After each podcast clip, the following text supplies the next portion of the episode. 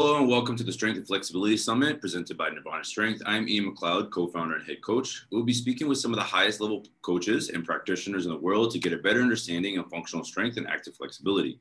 You'll be taking away a wealth of knowledge on some of the most effective and safest ways to improve yourself and take your performance to the next level. On this session, we'll be speaking with Kit Laughlin, the founder of Stretch Therapy and a world authority in stretching and strengthening techniques. He is the author of the best-selling books Overcome Neck and Back Pain, stretching and flexibility, and stretching and pregnancy. Kit has presented workshops to many thousands of individuals worldwide. He studied Oriental medicine in Shiatsu for three years in Japan and founded the Shoshin Center, where he assists clients to overcome pain related to muscular and skeletal asymmetries. He is a 30 plus year meditator and has taught meditation workshops in Buddhist monasteries in Asia. So without further ado, Kit, how are you doing? Uh, I'm so thank you so much, Ian. It's great to be on, and uh, yeah, I'm I'm looking forward to it. It's, it's great to have you, and I really uh, appreciate your time and and you know this uh, you know this idea that you are a stretching authority, and I think anybody, any of the speakers that are really on here would know of you and would think very highly of you. You have a really good um, reputation in this in this uh, part of the industry or industry as a whole. Um, so I think one of the most basic questions that I think would be very important for most people to kind of get a under better understanding for is like why why do we even need to stretch? Like what is the what is the point of stretching and flexibility? Because I think there's been a long kind of history of you don't stretch or it's like very minimal compared to the rest of what you do. Um, can we start there? Of course. I just want to clarify one thing, though. I don't consider myself an authority in anything, to be honest with you.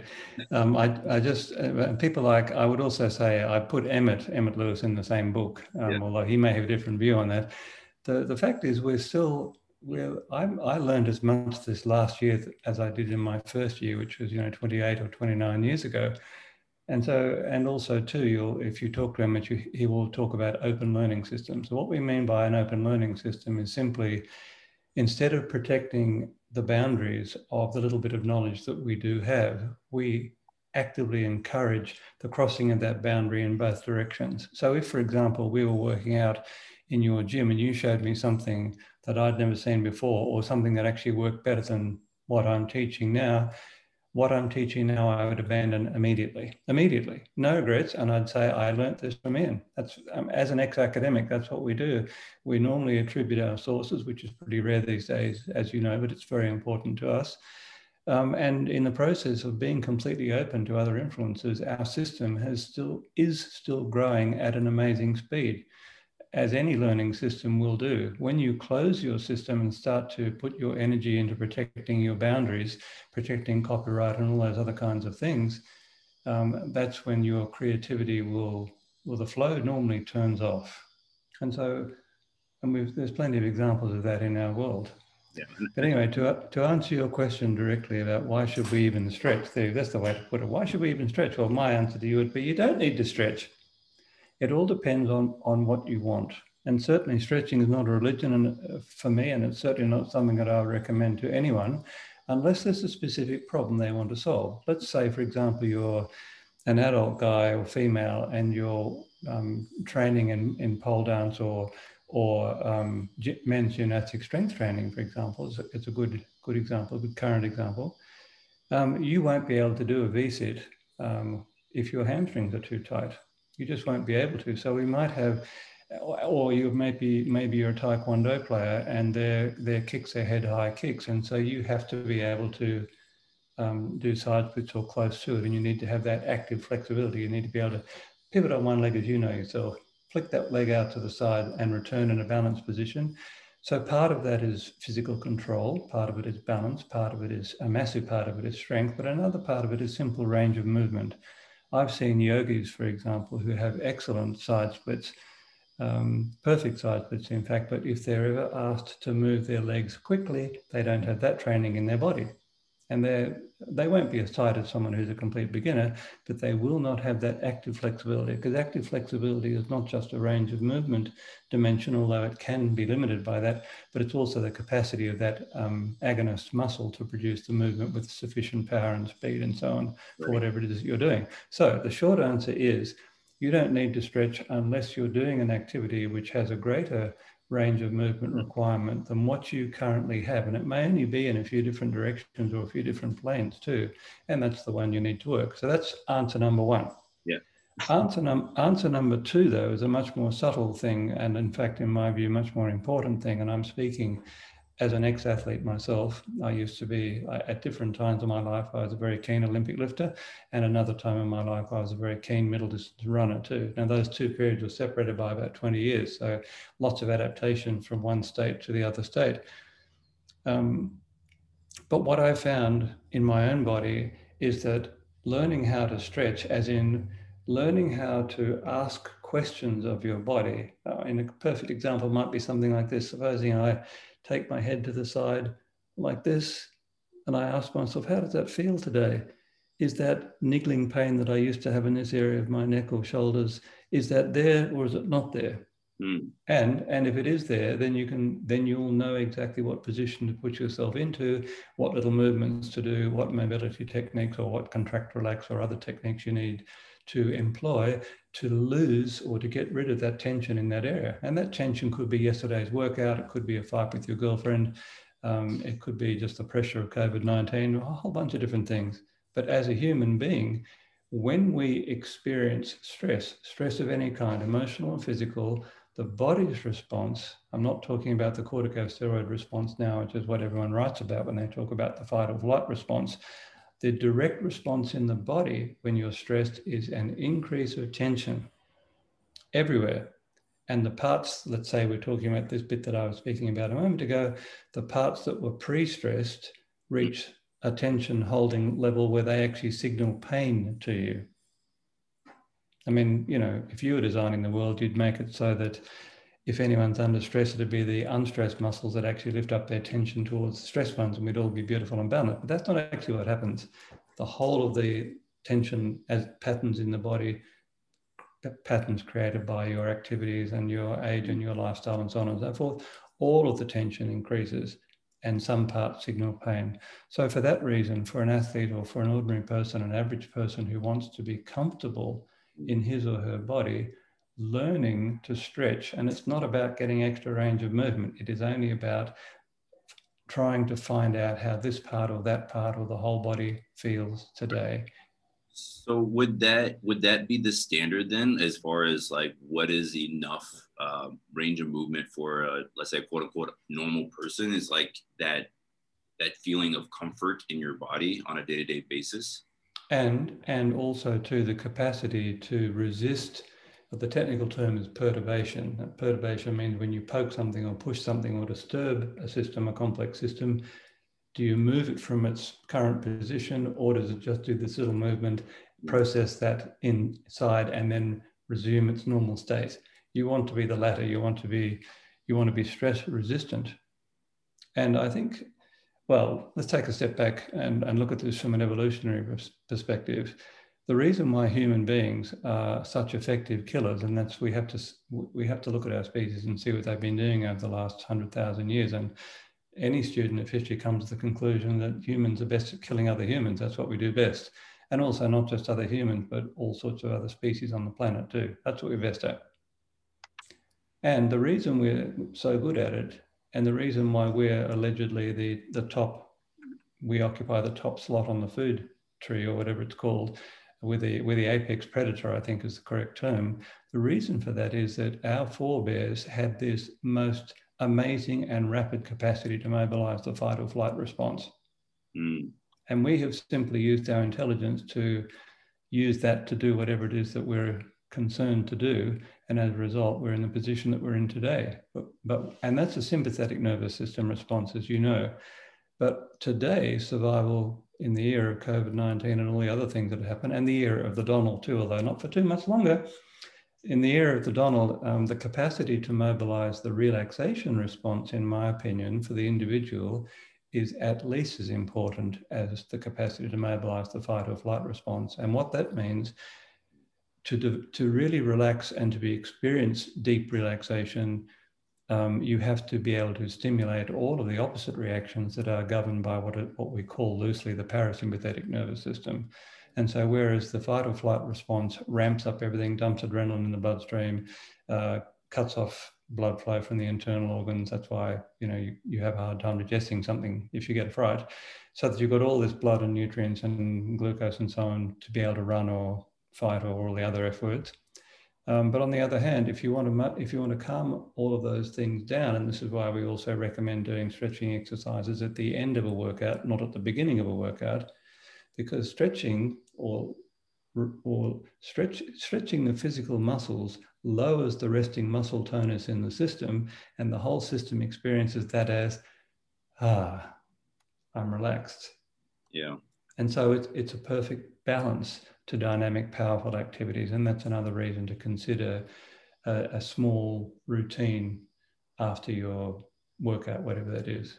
So when we're thinking about like stretching and flexibility and, and like the relationship it has with our body, you know, we obviously a lot of us are not professionals in this field or not specialists so we listen to you know therapists and practitioners and researchers but what are some of the kind of conflicts that we see between those uh, individuals and maybe what are some of like the basic like misunderstandings that you feel like people have with regard to stretching okay look that, that's a very good question and it actually opens up a huge can of worms here because although I said I'm not an authority in this area and I don't consider myself to be, nonetheless, I'm fully on top of the literature in all the different fields. Um, and also, too, I know many of the top practitioners in different fields too, just like you do. we have a wonderful opportunity in our work, especially through forums like this, to be able to share that information much more rapidly than would have been able to pre internet, for example. Anyway, a little digression. Um,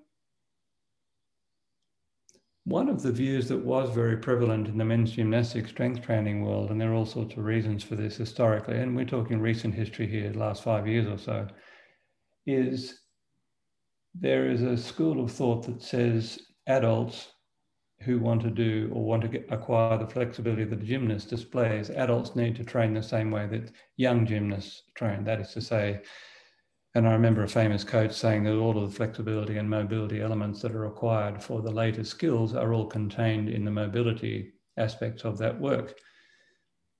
But and that is true for young gymnasts, and, and again, that's something that, that is that's not an obvious thing, but most dancers and most gymnasts start, and my wife is a, an ex-competitive gymnast, she started stretching when she was six years of age, and she was considered rather late as, as a stretcher.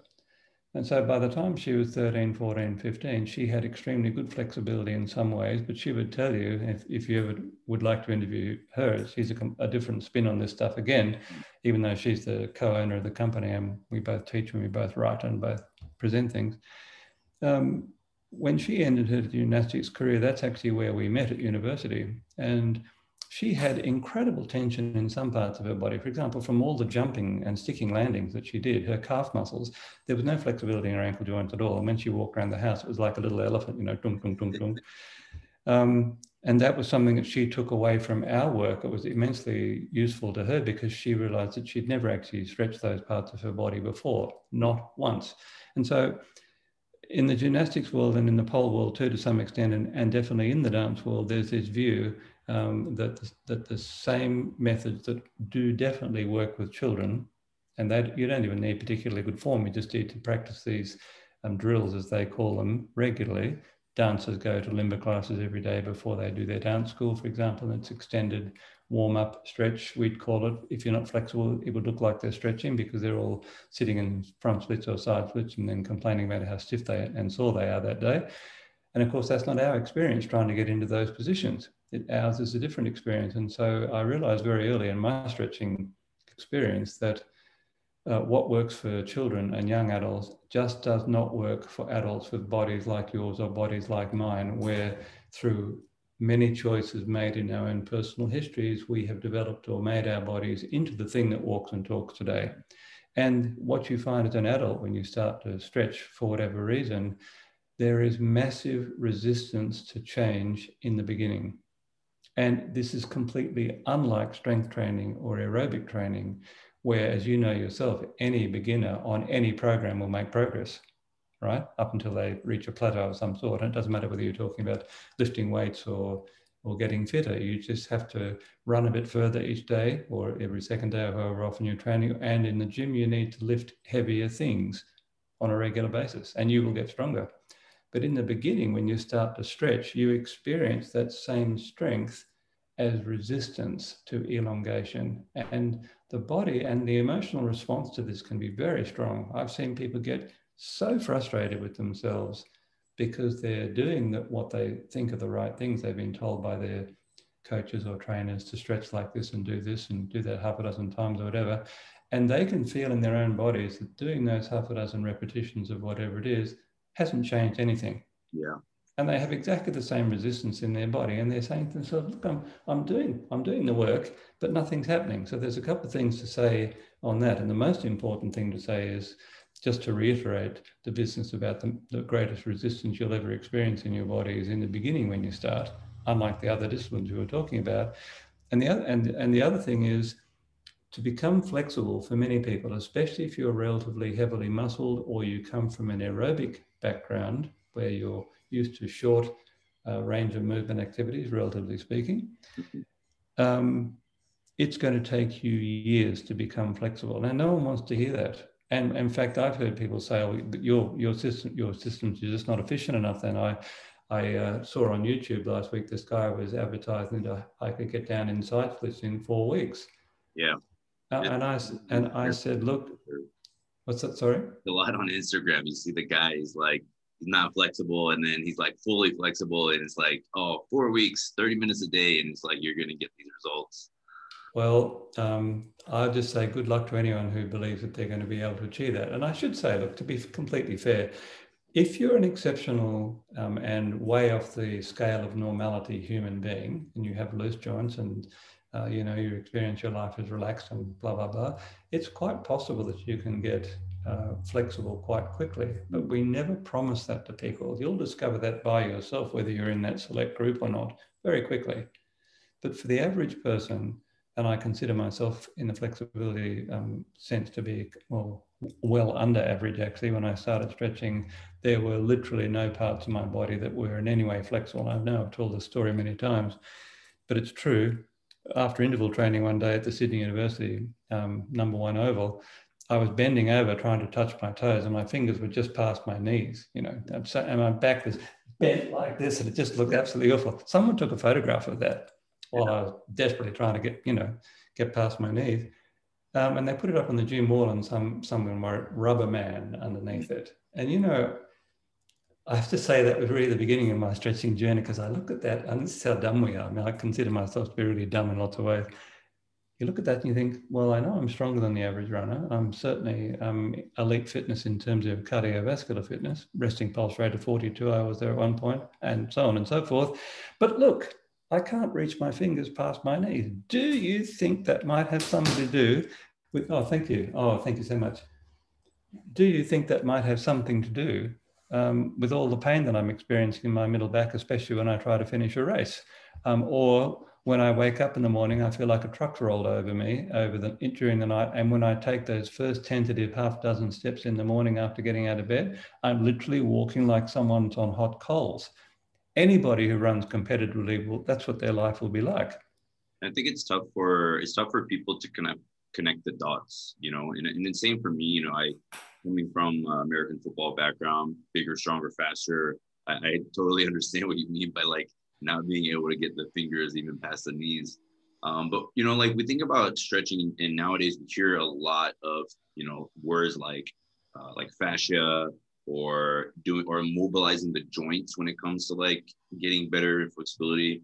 And i think it's it's it's only common or it's only normal that we as humans try to find the the shortest possible path to oh yes. greatest uh, our greatest goal right? And um but when it comes to stretching you talked obviously a little bit about how it's already a little bit different than gaining strength and gaining um, aerobic capacity why does that mentality not necessarily work with uh, with stretching? Because the the resistance that you're encountering when you try to stretch something, that resistance is actually you. You, yeah. Ian MacLeod, the personality, the um, the way you look at the world, how you relate to people, how you see yourself, all of those kinds of characteristics of human beings, which, as far as we know, animals don't have anywhere near as much. So it might sound like a might sound like I'm drawing a long bow here, but let me try and explain what I mean. Well, let me take it in a roundabout kind of a way the hamstring stretch, let's say you're trying to touch your toes, the hamstring stretch that everyone thinks of is the archetypal toe touching test, or yeah. if you're a runner, they'll put a foot up on a wall or something, um, and you'll see these absolutely rigidly stiff people trying to move towards the leg and nothing's happening. And, and the reason is that the protective mechanism in your body is, is maximally active when that knee joint is straight, if you're talking about the hamstrings. But we have a, an exercise free on YouTube. We have got a couple of hundred clips up there, I think. Um, it's called the elephant walk, which is a bent leg forward bend. Mm. And what people find is, of course, as soon as they bend their knees, all of a sudden their hip joint bend beautifully and they can put their chest or their ribs on their thighs, right? You can imagine you bend over, knees are bent, there's no tension in the hamstrings at all, hardly. And then what you do, instead of trying to move a straight body towards a straight leg, you in fact invoke something that's called the reciprocal inhibition reflex. You use the quadriceps on one leg to try to straighten the knee joint a bit while you hold your body on the leg and then let it relax immediately. And then you do the other leg. You try to straighten the knee joint, but still keeping the body on the leg. And then as soon as you feel strong tension, you let it go. Mm. And so when you do straighten, tension, relax, straighten tension, relax from side to side. The whole body sways from side to side like an elephant walking. And we have seen people literally improve their toe touching test six inches in a single workout.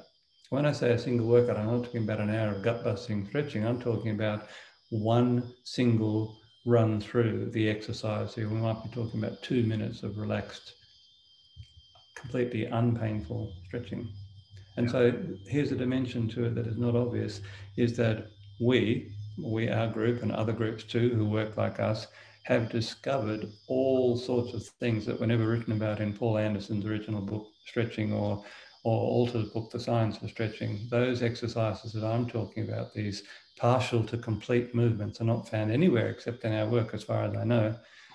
Um, and what that does is it, it immediately shows the brain that the tension being produced by the body, which at its heart is a protective reflex. Let me just talk about that for a bit and I'll come back to that point. The reason, if, if you've ever injured a part of your body, and you know, hands up anyone who's listening who hasn't injured something in their body, of course, everyone has. The first thing you notice is that the muscles around that area shorten. They shorten to protect that area. They shorten to, it's called splinting, technically, just like a, you know, putting a piece of wood on a broken bone. The muscles around an injury splint that area so that it can't be moved in the next 48 hours easily or so, something like that. And so when you come back, you asked me before whether it's fascia or muscles or joints or whatever, you know, the different perspectives on stretching. We cannot generalize about what it is in any individual's body that is holding them back. Yes, we can ask them, we can interrogate them and say, look, when you get yourself in this position, and you try doing that and you pull something else, what do you feel? Sometimes what they tell us they feel can provide a clue. So, for example, my partner Olivia, her fascia in her middle and upper back was incredibly tight. And so on a workshop one day, this is how we find these things out too, by the way. It's always completely accidental. It's never deliberate. You know, you don't sit down there with a calculator and a slide rule on a computer and work out how we're going to improve how we approach flexibility. This is what happened. She's sitting on the floor trying to do a pike, a seated pike. She's yeah. trying to put a face on her shins. And she's got the right proportion. She probably could um, do that head to toe thing too if she were loose enough to do it. Anyway, so that's the sort of thing we're talking about. But when she bent forward, she only got her body to about 45 degrees. And I said, Well, I know you're looser than that because you know you're sitting inside just a couple of minutes ago. What is stopping you from going further? And she said, I feel this incredible tension in my calf muscles. Now, we knew her calf muscles were tight, but she did actually develop something which she and her training partner call sledgehammer stretching, which we'll talk about later because it's a great name, isn't it? Sledgehammer stretching. Come on, man, I want some of that. That sounds like it'll do the job quickly, and it certainly did for her with her calf muscle. But anyway, this is the key thing. Leaning forward in that position, she felt sensation in her calf muscles and the end of the hamstrings on the top, just past the knee but I knew that her hamstrings were really flexible. This is the thing. And so I thought, I wonder what this could be. So I walked over to her and she was wearing one of those bra tops so that the skin on her body was bare and it was summer. And I just, just like this, I went over to her and I just felt the skin like this. I just moved the skin sideways and up and down and it was absolutely rigid. It, that layer of skin, the superficial fascial layer had was completely adhered to the muscles underneath, directly underneath. And so I just did, and this again only took 30 seconds. I'm not making this up. We've got a video on it too, I think on YouTube as well. Yeah. But I just went across her back like this in such a way, I'll probably show you on my arm, where I was moving the skin. Mm to separate the skin. And there was real resistance there, but you do it three or four times, and the next thing you know, then when you do it lightly, it moves easily. And I did the whole of her back sideways and also up and down. But honestly, 30, 45 seconds maybe, tops. And she immediately put her face on her shins. Uh, again, I'm not exaggerating that. Yeah, and I, and I, and to kind of go along with that thought, you know, I do find even when I'm doing like skin fold measurements on people, and you have a certain level of like toxicity in the body, where the essentially the layers of the body kind of it, it heats it, like they're almost like stuck together like glued together. And that capacity like you can't really obviously like you can't like stretch your muscles if the skin is really attached to everything. No. so totally understand uh, very important point because and this was only discovered recently um, when i did anatomy and physiology fascia was described as inert ground substance and some textbooks still say that yeah. It's anything. It, it's anything but a nerve. It has all four nerve endings in it: the Pacini and the Ruffini and all the other ones. Also proprioceptors as well, mechanoreceptors. The, the tissue, this uh, allegedly inert tissue, is absolutely as fully alive as any of the other parts of the body. And here's the here's the, the key thing in all of that is joined to the brain. If when you're trying to do a movement, your brain senses um, I'm going past my normal range of movement in the fascia, or I'm going past my normal range of movement in the muscle, or I'm going past my normal range of movement in a tendon. In, in the case of um, dynamic work with calf muscles and so on, the brain says stop. It's that same protective mechanism. So the task, here's the thing, this is the guts of, of what I want to talk about today. The core idea of our work is not to stretch muscles. Mm we are stretching. We're using uh, the, the, the bones and the muscles and the fascia and the ligaments and the tendons of the body merely as ways of contacting a part of the brain called the somatosensory cortex.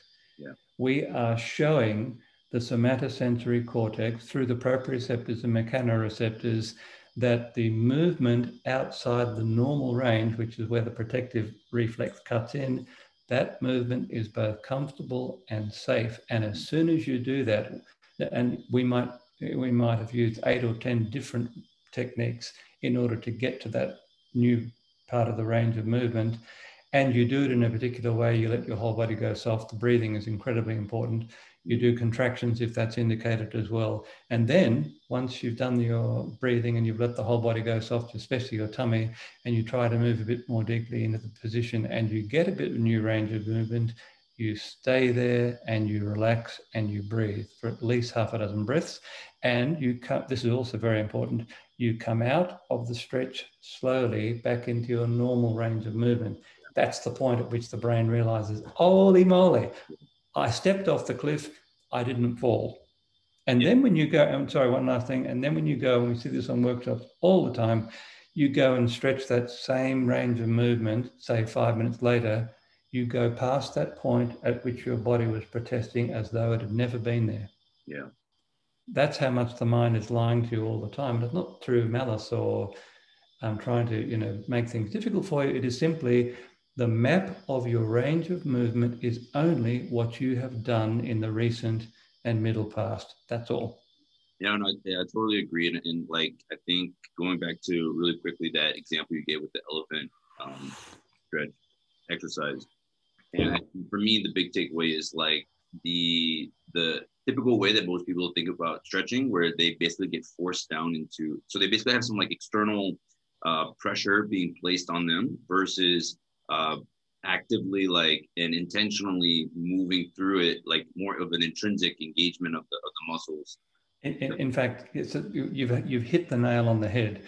Um, yes, we do, but we do use weighted stretching, of course. We, I mean, that's yeah. part of the system. Having said that, um, when you want to try to go past one of your own actual barriers, if you can provoke the movement into that end position using the antagonist group of muscles, which is our preference, mm. perfect example would be trying to use your hip flexors and your abs, for example, to try and do a pike. That's a perfect example. Now you can look, we have partner versions of the pike, we have contraction versions of the pike, we have dynamic versions of the pike, all those other versions. But if you want that capacity to gently pull yourself down, not using your arms on your feet, rather using the internal muscles of the body to pull yourself down onto your legs. And that, that is what everyone wants after all, because when you're doing a V up or any other movements, you have to move your own legs. You can't use your arms to move your legs, right? So if you want real range of movement, you have to be able to, at, at some point eventually, you have to be able to provoke it yourself. What we found is that the ranges of movement that you can explore using your own muscles that range, new range of movement stays with you longer than any of the other techniques, even though we might use some of those other techniques to get past that initial barrier.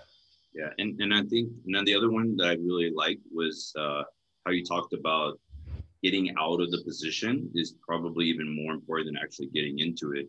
It is. And I think it happens a lot with people where they'll get into a position and while they're there, they have no capacity to be uh, to relax or stay calm they're basically like they created more tension while they're in that in position.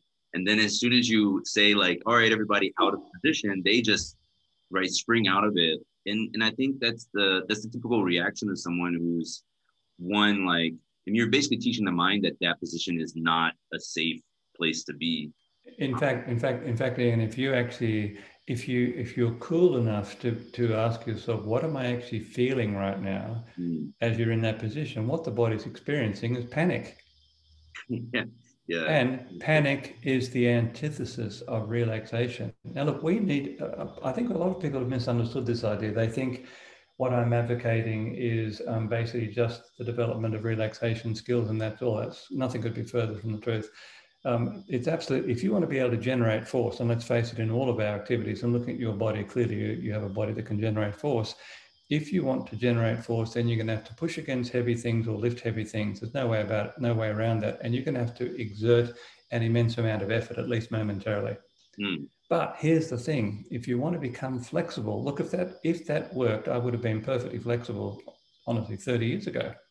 But it doesn't work, and so having found that that doesn't work, forcing things and holding things against incredible internal resistance and all the rest of it, finding that that doesn't actually do what you want to do, then I and a bunch of other people, we kept asking ourselves, well, okay, if that doesn't work, we've got to try something else, try something else, try something else. And so what we teach today and what we write about and what our programs are about are all of those techniques. Mm. I mean, what you call the secrets. I've written an article on uh, my forums, and the access to the forums is free, and it's, it's the greatest um, repository probably of information on stretching and mobility and available in the world right now in terms of discussions about those things. Um, we found that, well, to, to, speak most generally, I was going to say, I was just going to refer your um, listeners and to, to, to the forums because they're free. We don't charge anything for those, and they're moderated as well. And, and the, the level of discussion there is very polite and um, not overly polite, but it's like the kind we say. Just pretend that you're the discussions you're having on the forum are like you have a couple of friends over for a drink on a Saturday afternoon, um, and you're talking about something. And it's just that, just civilized, you know. Uh, very anti-Donald. Donald is not civilized, in my opinion. Anyway, he, I know, I know I probably talk about him too much, and his days are numbered, it seems. Yeah. Yeah. So, so, so, what what we found in our work, and again, this is a bit novel. What we found is that for Olivia, this, this will illustrate it perfectly. I personally need to experience extremely intense sensations and relatively briefly, and then I repeat them and they become my range of movement. Once I've experienced them intensely, then I find I can relax in that position. But but we because we have to be able to generate force in all the activities that we do, we have to have this capacity to switch it on and then instantly switch it off when we no longer need it. And that's where people are lacking in our culture. They do not know how to switch it off, if I can put it that way. So we can we can teach them how to do that, and stretching is a very effective way of doing that.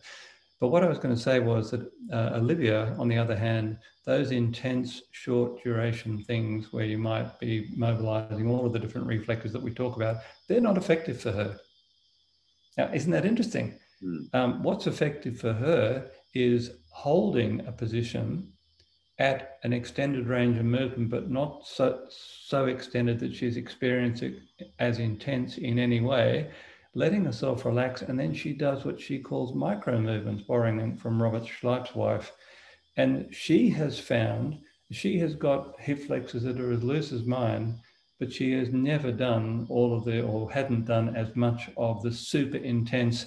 I have a training partner, or I had a training partner was 120 kilograms, and he'd be on my back leg, and he'd be holding my calf muscle, and I'd be trying to pull my leg through his grip as hard as I could. I mean, literally as hard as I could. And every muscle in the body was involved in this. Yeah.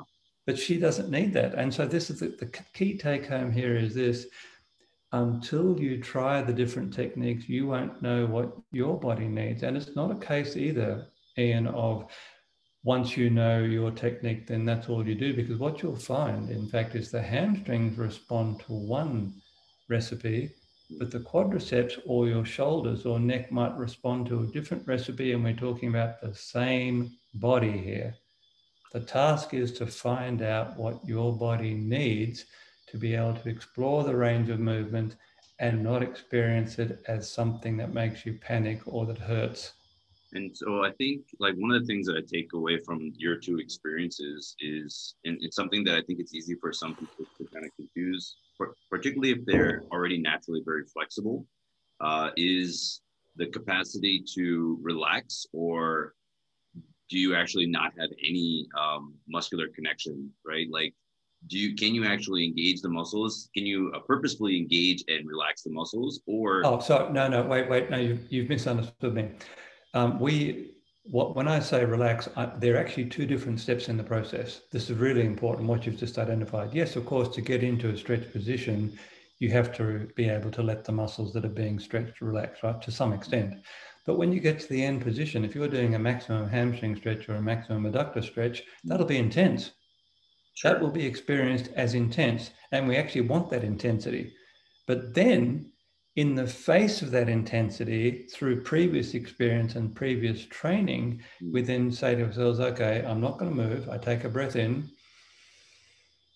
As I breathe out, I let my tummy go completely soft. Now, if you're experiencing a super intense stretch, it'll be very hard to let your tummy go soft. So you might need to back off a millimeter from that point until, and when, when I say tummy go soft, I mean if someone had come over and press into your tummy, can you let it move away from their fingers? Now, most people hold their trunks quite tight most of the time. That's what we mean by protective tension. It's unnecessary as you're sitting there talking to me on the, you know, in our part of the world, but a long way away. I'm no threat to you. But nonetheless, when we're engaging with another human being, there's always some level of tension there. And this can be varied from a small amount to a huge amount, depending on the circumstance. Tension is good, but we need to be able to let go of it when it's no longer needed or necessary. And so, in the instance of stretching, once we experience that intensity, which absolutely makes a sensory connection to that part, we use these tricks and little techniques to let everything go soft while holding that position. And what you find once you're able to do it, and people can't do it in the beginning because they have no experience of it, but when you do learn how to do it, what you find is there's an experience in the muscle that it just literally lets go. Yeah and you don't move. You don't immediately then go into the, a deeper stretch. That's that will not help you either because all you do is re-experience the that panic tension again. No, you stay there, stay there, and if you can, little movements. and then you come out of it and you go back into it again, but not anticipating the intensity or the tension of the pain. And what you find is just again, like before, that point at which you stopped before, you'll be past that point.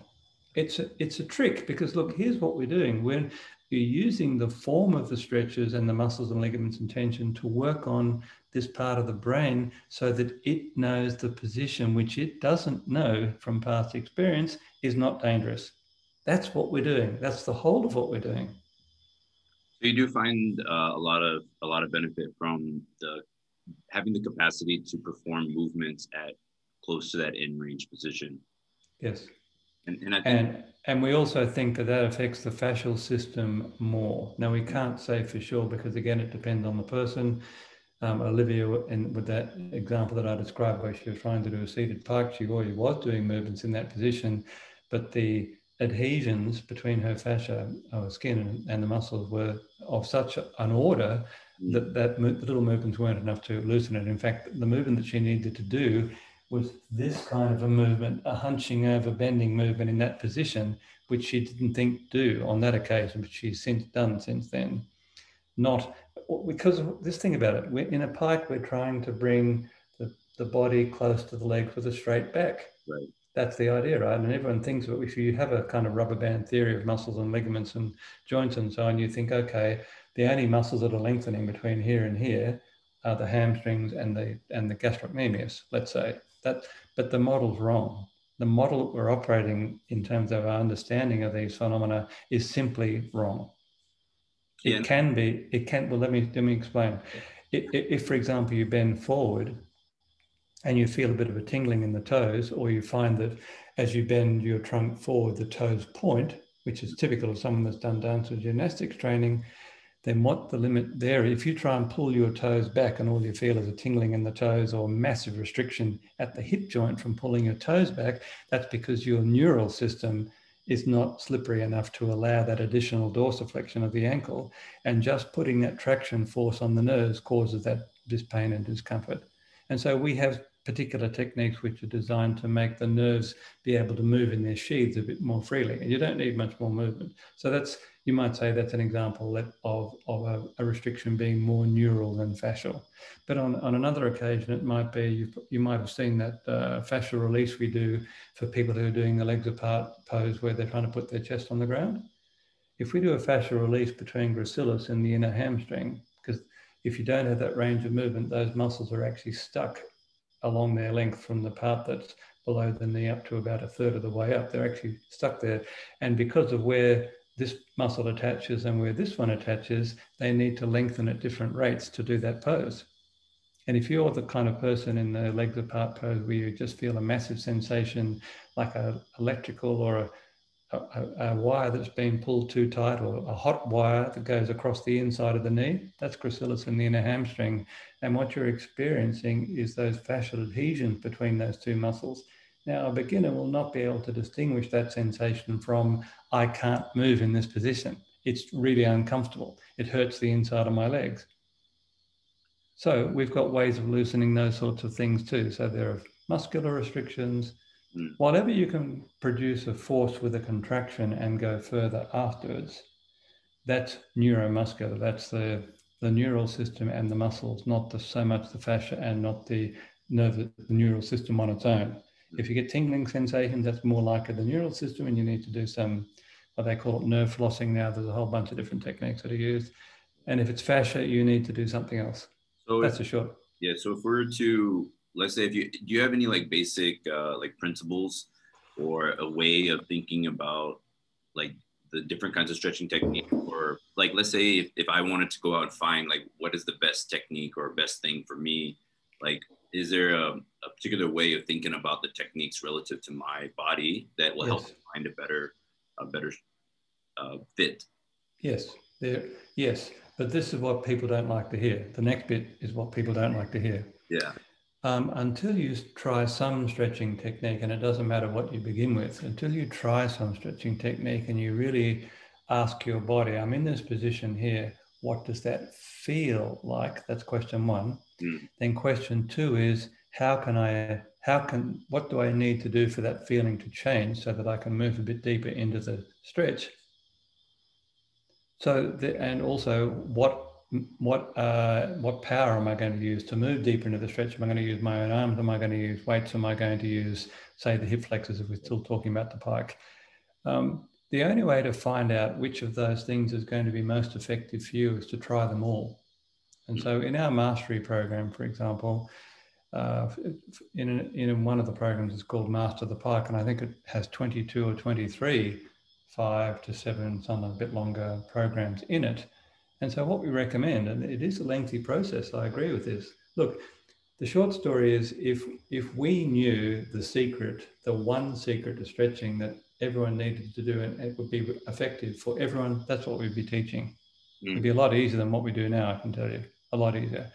The answer, though, the real answer, if I'm being honest, is each of us needs to find what uh, which of those elements are going to be most effective for this part of the body. And the only way you can do that is to play with it to experiment with it. You have to you have to know it's like a recipe book. You've got the you have to know which of the elements to use. You have to know how to use the element. You have to then actually experiment with it and ask yourself how do i feel both in the moment of having done the stretch but then in the next two or three days? Because I assure you the first time you stretch your hamstrings properly and get a new range of movement, you'll have the most hellish DOMs um, and your hamstrings will be sore for a week. I'm sure you've experienced this. Uh, but, but you can only get that experience once. And so what you do after that is you'll find that your flexibility will have changed. And the next time you go to stretch it, providing you don't stretch while you're still sore, you must give the body time to recover. And I think that's where most uh, really enthusiastic young males in particular go wrong. They, they think they have to stretch every day. Now, I'm not saying you shouldn't stretch every day. There are times when I have stretched every day to do something, some particular thing, or I've got some particular thing that I want to do, or, or I'm testing someone else's protocols and they say you need to stretch every day.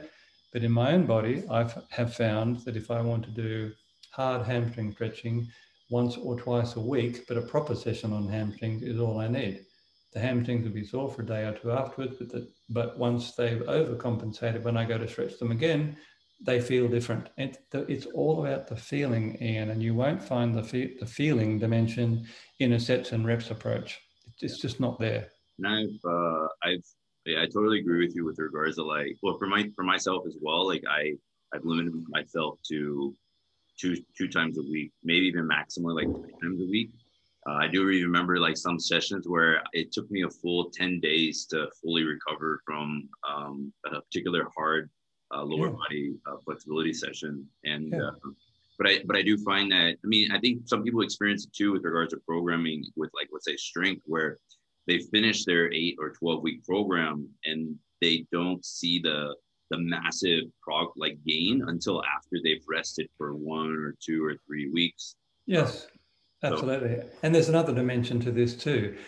We are not, and this goes for strength as well as flexibility. I understand completely what you mean. But supposing you've, um, you've been on a heavy back squat session um, and then you do have a week off at the end of it. When you go back, back into the gym again, man, you feel feel like Superman, right?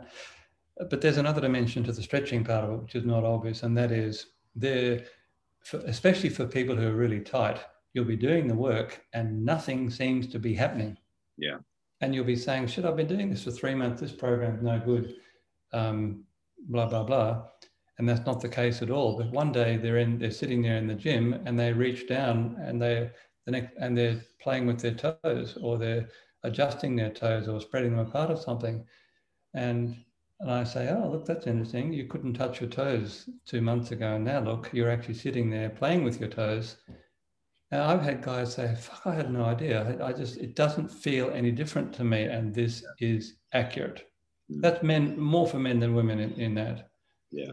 Um, so I think we're uh, pretty much out of time now. Um, well, look, I, would be very happy if, if you do get any feedback and people would like to talk more and, and maybe even just, I think I'd be happy uh, to.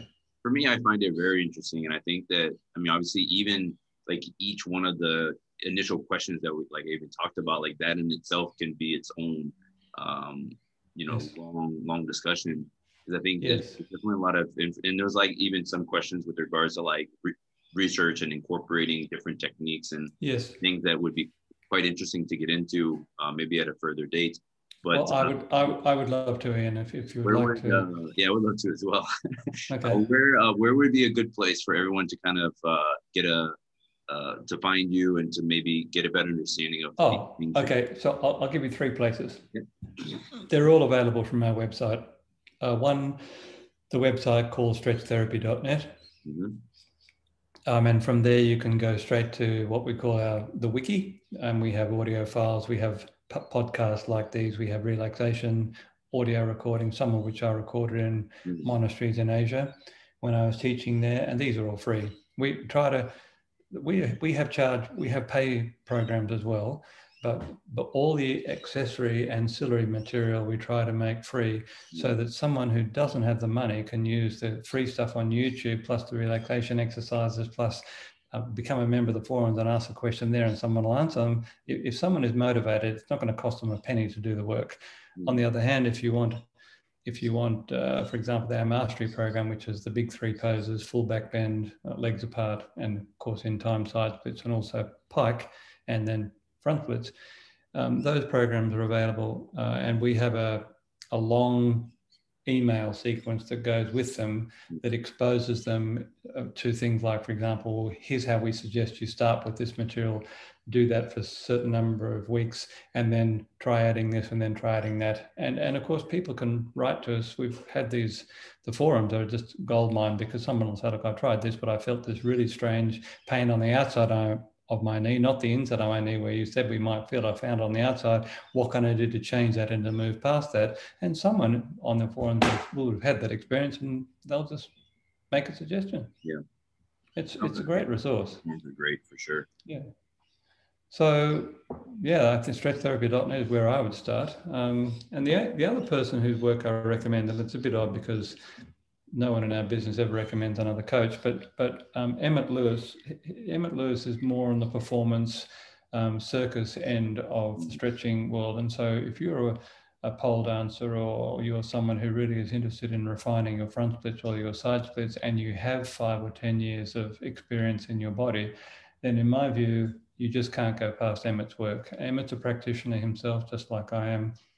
Um, and we we we do and can do the things we talk about and teach. I think that's that's pretty important. You have to have some kind of faith in the beginning where especially because the resistance, as I said in the beginning, is so high, you have to work with someone that you have at least a, a, a certain amount of trust for, um, and and who's who's saying, yeah, you need to do this for you know two or three months before you're actually going to find out whether this is going to work for you in this particular instance. You actually got to do that work to find it out you can't just read about it on the forums or or yeah. uh, I see people and you, you, the comments on YouTube are incredible. People say I've been doing this for two weeks now, and you know, no change. I'm thinking, yeah, okay. Anyway, you, you get the point. People have to be a bit patient too. So they have to have a bit of faith in the beginning, and you have to be patient too with yourself. Yeah, I think because if, if I can put it this way, it's not the resistance in my body which yeah. is stopping you from doing a full pike Mm. It's the resistance in your body. It's the most personal thing you'll ever experience. That's what that's what we're up against. Yeah, I think it's tough, you know, and uh, and I think even beyond, you know, the the physical training of, of, of flexibility, but like its relationship to other types of training modalities, and also just our general relationship with our environment and our in our surroundings. Right. I talked with uh, Yuri uh, Marmerstein about the the limiting beliefs that we come from, our oh, yeah. our environment, like how much that affects. And I, I yes. think even another topic that we could even go into. Oh, I, um, I, would love to. I know Yuri very well. You might have noticed he made a few. He comes out and stays with us for a, a week or two every year, mm. and I've done his workshops and he's done my workshops. And he, incidentally, Yuri has the best cold flexibility of any human being I've ever come across. Yeah, uh, uh, in, in, addition to Ryan Hurst, you know Ryan Hurst, don't you? Yeah. Gold Medal Bodies. Well, Ryan Hurst also has amazing cold flexibility, just breathtaking. Mind you, he's been a he's been a gymnast since he was about four, I think. But that's not the point. He can teach adults how to become flexible, and Yuri also can, but through a different mechanism. Yuri was a couch potato, as you know, for many years, and then he decided to become, you know, the handstand guru. I mean, it happened a bit slower than that. But the point is that Yuri had no instruction on flexibility from anyone. All the things that he teaches, mm. he found himself and he can demonstrate. He made them work. Yeah, and I think that's a great uh, um, a great practitioner to find is someone who's actually like gone, gone physically like gone through all the process. Um, oh yeah, yeah. Someone so, who's nat- someone who's naturally flexible and and just super bendy, and they can demonstrate this, that, and the other position. And when you say, "But I can't put my body into that position. Look at where I am now. Mm. How do I get from here to there?" Well, we can help you do that. We can. We're the how to get from here to there people and no one, no, not not not even Yuri or Ryan have have contortion level flexibility, but they have exceptional flexibility, and it's available cold. No warming up necessary. We're deep believers, and as we like to say in workshops, cats. When the neighbour's dog jumps over the back fence, a cat never raises its little claw and says, "Excuse me, I have to stretch my hamstring." No, they, they just go from asleep to full power. Yeah, that that's what we want. Mm. It's possible. It is possible. Very cool. Very cool. Well, thank you so much. Uh, really appreciate having this conversation with you, and I look forward to future conversations as well. For those of you that want to tune into the sessions that we also did with uh, Emmet Louis and uh, and Yuri Marmerstein, uh, those are also going to be available on this summit as well. I hope you're able to take away a lot of uh, knowledge and wisdom that you can start applying to your own practice, and hopefully you can reach out to uh, Kit and, and get a better idea of of some of these kind of uh, topics that we've been discussing in a little bit more detail. So until the next uh, session, stay strong and keep training hard.